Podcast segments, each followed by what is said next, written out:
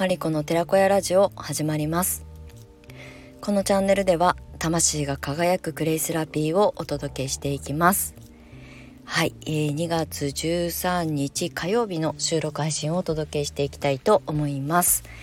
はい今日はちょっと午前中思いつきのミーティングでねあの2時間ぐらいオンラインミーティングをしていたので午前中の収録が取れずあの午後夕方になっておりますが今日の、えー、収録を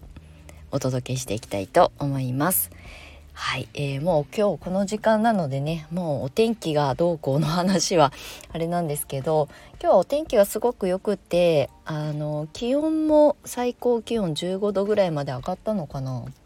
上がってないか ちょっと風は冷たいんですけどお天気が良かったので体感温度としては寒さをそれほど感じることなく過ごせた一日だったかなって思います。なんか来週ほんと18度とか20度とかになる予報が出ているのでえこのまま春本番迎えるのっていう感じなんですけどまあ3月に入ったらまた寒くなって急に雪降ったりとかするんですよね。あの盆地なのでまた雪が降ったりするんだろうなと思いつつ。まあでもね今週来週は暖かそうな感じなのでいよいよ春運動しようと思っていた。私縄跳びやろうと思って縄跳び去年買ったんですけどまだやってないので はいあの来週暖かくなったらやろうかなと。あ今週末か。今週から来週にかけて始めようかなと思っております。はいまあそんな感じで冒頭の雑談はここまでにしてえー、っとお知らせなんですけれども、えー、各あのクラスの募集受付はあの lit.link の方から概要欄の方に貼らせていただいておりますのでシャーマニッククレイマスタークラスとか、えー、アシンガーシューサロンプログラムマスタークラスの方はそちらからご覧いただきたいなと思います。で今日お知らせしたいのが一つありまして2月19日の、えー、月曜日12時半から、えー、スタイフのライブ配信を、えー、使ってえー、イージーモードモードラジオ 口が回ってないイージーモードラジオがスタートします。これはあの大河島に住むアイルナースのりえさんと私が始めるあのラジオ番組になります。はい。うん感覚だったりとかそのイージーモードっていうテーマにしているんですけどまあなんか生き方だったりとかうん。自然療法に携わる私たちがどんなことを普段考えて感じて、えー、物事を発信してるのかみたいなことをねお届けしていきたいと思っているので、えーと、まず第1弾は2月19日月曜日の12時半から。これはあの初回あのライブ配信っていう形でアーカイブにも残す予定ですけれどももしねあのお時間許す方はあのライブ配信中にご参加いただいてコメント欄とかにねあの質問とか投げていただけたら嬉しく思います。はいというお知らせです。でこのアイルナースのリエさんとは今後ですね面白いあのコンテンツ作っていこうっていうのをね今日午前中あの緊急ミーティングをさせてもらったので、まあ、形があのでき次第皆さんにもお知らせしていきたいと思います。はいということで今日のお知らせはここまでになりますが、えーと、今日の本題なんですけれどもあのお母さんと子供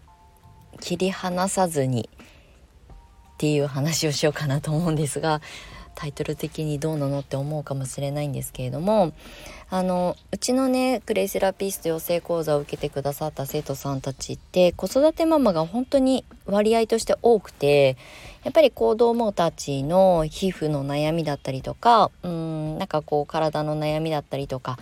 でまあクレイは特に肌に直接塗るっていうものなので、まあ、そこに興味を持ってねあの学びに来てくださる方が多かったから子育てママが多いのはうちの教室に限ることではなかったと思うんですけれどもであの子育てママさんたちとあの触れ合って、まあ、講座でねあの、えーと、理論をねお伝えしてじゃあそれを伝えてどういうふうにこれからねあの誰かの役に立っていくためにどう活動していくかということを一緒に考えてやってきた6年7年だったんですね講師としては。であの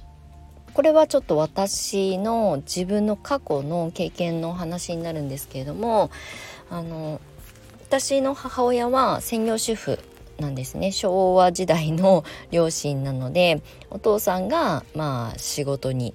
稼ぎに行って家を守るのはお母さんっていうあの典型的なあの家庭で育ったんですよだから女性が社会進出してお金を稼いで自力でこう生きていくみたいな今の私みたいな生き方をうんあんまりこう実現してる人が少ない時代だったんですよね。でうちの母親も専業主婦でまああのうちの実家は昔はすごく大所帯でじいちゃんばあちゃんひいじいちゃんひいばあちゃんまでいたので すごいね大家族だったんですよ。でその家族たちのご飯だったり身の回りの世話は全部お母さんがや母親がやってたんですけどただあの子供である私とか私弟がいるんですけど弟とかが少し大きくなってきて成長してきて小学校中学生とかになってくると、まあ、母親も時間が少し余裕ができたりとかするとパートにパートタイムに出てお蕎麦屋さんで働き始めたんですよね。で私その時ね中学生に多分なってたと思うんですけどあのお母さんが外で働く姿を見てみたいと思ってお母さんが働くお蕎麦屋さんにお友達を誘ってお蕎麦を食べに行ったんですよあのお小遣いを使ってね。であの母親が家の中で見せる顔と外でまあ社会的にね外に出てった時に見せる顔って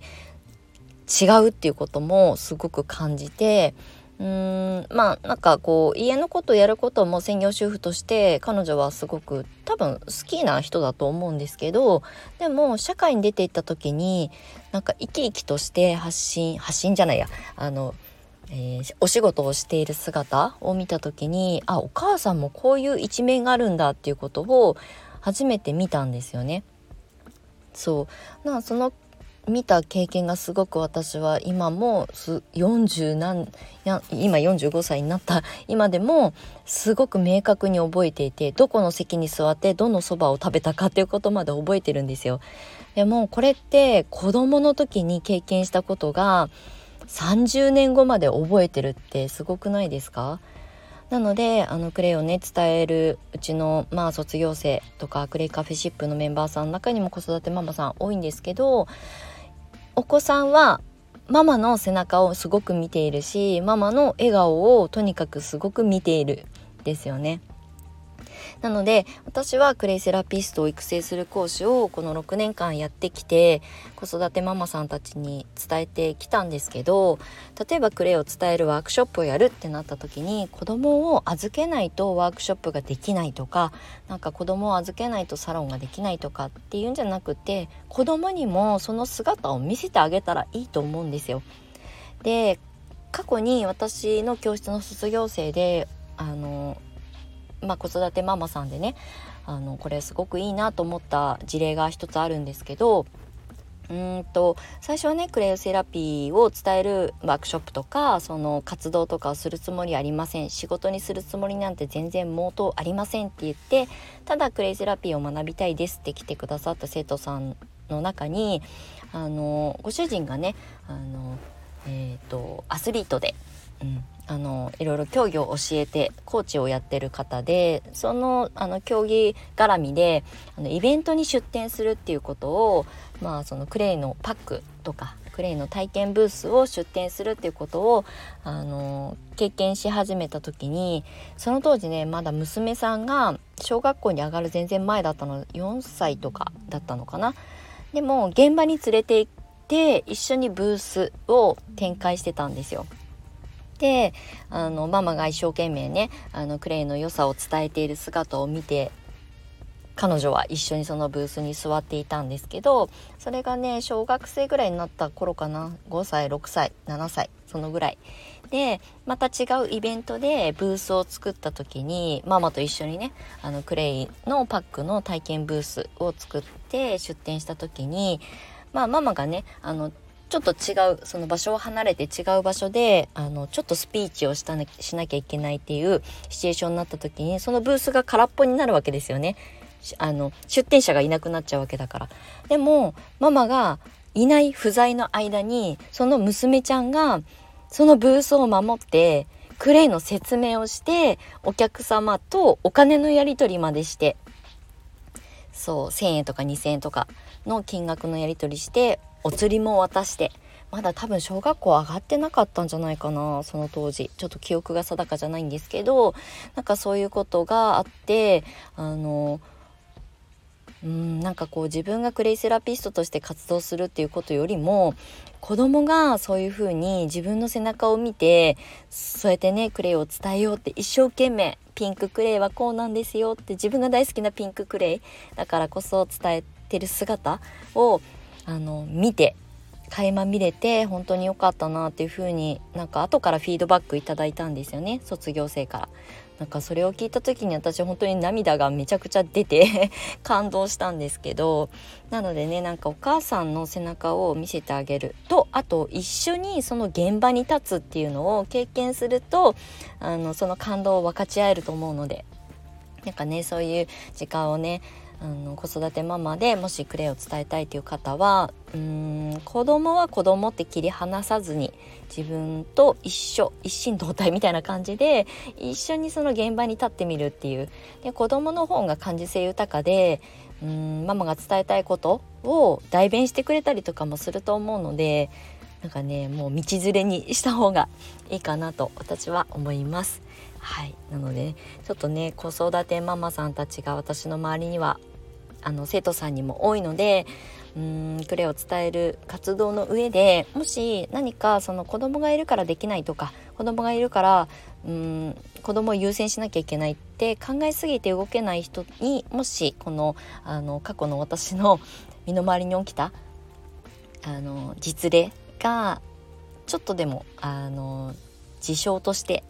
情報として役立てたらいいなと思って今日はこんなお話をさせていただきました。はい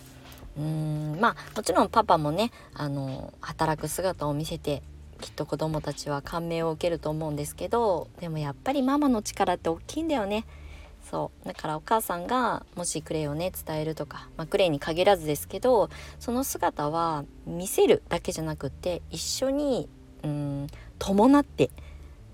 現場に立つというかね連れ回すというかねなんかそういうのって、うん、昔はそれが当たり前だった時代があったわけですよね。